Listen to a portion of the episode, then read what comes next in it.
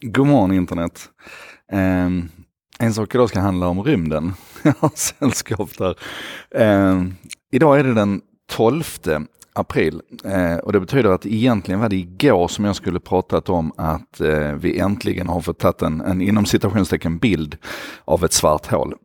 Men teknikstrul på den platsen som jag jobbade på igår gjorde att eh, jag fick inte till det. Alltså det var inte min teknik som strulade utan det var den, det eh, eventstället som jag var på som inte fick ordning på tekniken vilket gjorde att hela tidsplanen gick åt pipan.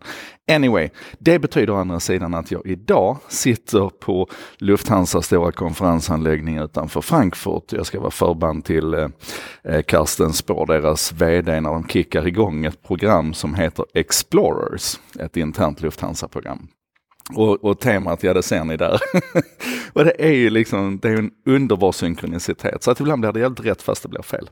Men jag tänkte alltså prata om det här svarta hålet. Eller bilden på det svarta hålet. Det är alltså då ett svart hål i mitten av, av eh, det stora systemet som kallas för Messier 87. Eh, och man har då byggt ett, ett så här, det finns radioteleskop runt om på, på jorden. Eller radioobservatorium heter de väl egentligen. Och nu har man då alltså i ett gigantiskt projekt under flera år här fått de här radioteleskopen att samverka och, och, rikta in sig då på att ta en, en bild av det här, det här svarta hålet. Ni har säkert sett bilden vid det här laget. Så det är, det, är, det är tre bilder som har etsat sig fast i mitt huvud runt den här bilden. Det ena är bilden i sig själv för den är jättevacker. Men de andra två bilderna ska jag då prata mer om. Men vi måste först förstå hur fantastiskt det här är. Någon jämförde det med att det är som att försöka ta en bild av en apelsin på månen med sin smartphone. Det är liksom lite grann de här storleksförhållanden, avståndsförhållanden förhållandena och, och styrkeförhållanden i tekniken vi pratar om. Så vad man då använder de här radioobservatorierna som det är alltså som flera mobiltelefoner egentligen utspridda över en stor yta och sen har man då algoritmiskt bearbetat den här datan och fått ihop det till vad som då är är man ganska säker på en trolig bild av, av hur det här ser ut. För vi ska ha klart för oss att det här har ingenting att göra med, med traditionell fotografi. Liksom att du, att du riktar ett, ett, ett objektiv, en lins emot någonting och så fångar du det ljuset som faller in. Utan här pratar vi om radiovågor. Vi pratar om enorma beräkningar för att försöka avgöra vad i allt det här bruset som vi har samlat in här nu är det som egentligen utgör bilden. Um, och, och, som jag sa då, bilden är det ena som har satt sig fast och de två andra bilderna. Den första är en bild på, på en, en ung kvinna som heter Katie, ska vi säga Katie Bowman. Ehm, och hon var alltså fortfarande student, computer science student i USA, när hon var med och utvecklade en av de här algoritmerna som har använts för att, att göra de här beräkningarna. Och bilden på henne det är första gången hon får se det här svarta hålet, den färdiga kompositbilden av det svarta hålet framträda på sin, på sin skärm.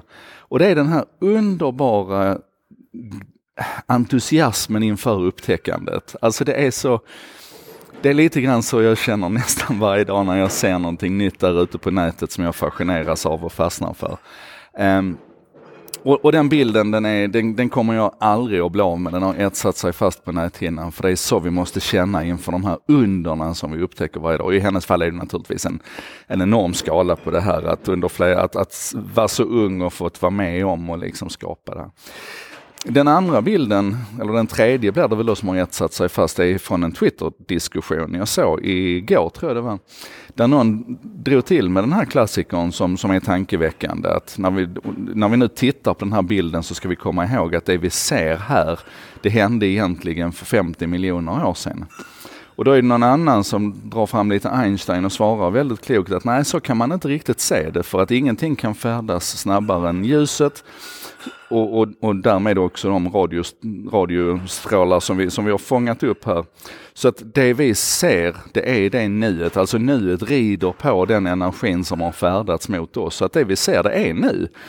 Och runt det sen så blev det en fantastisk diskussion om relativitet och tid och, och sådär.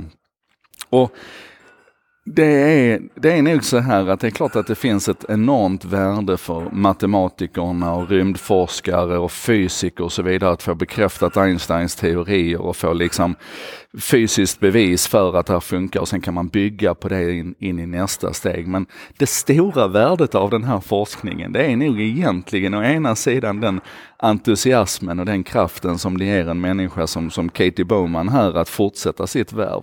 Å andra sidan de diskussioner som var och en av oss kan ha i ljuset av en sån här upptäckt. Och jag blir så lycklig och ödmjukad av det här.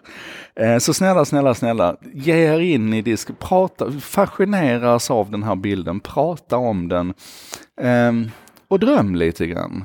Och så sätt spaden i marken och börja utforska, du med. Det här var en sak idag. Idag är det fredag så nu blir det ett par dagar ledigt. Ses vi på måndag morgon igen.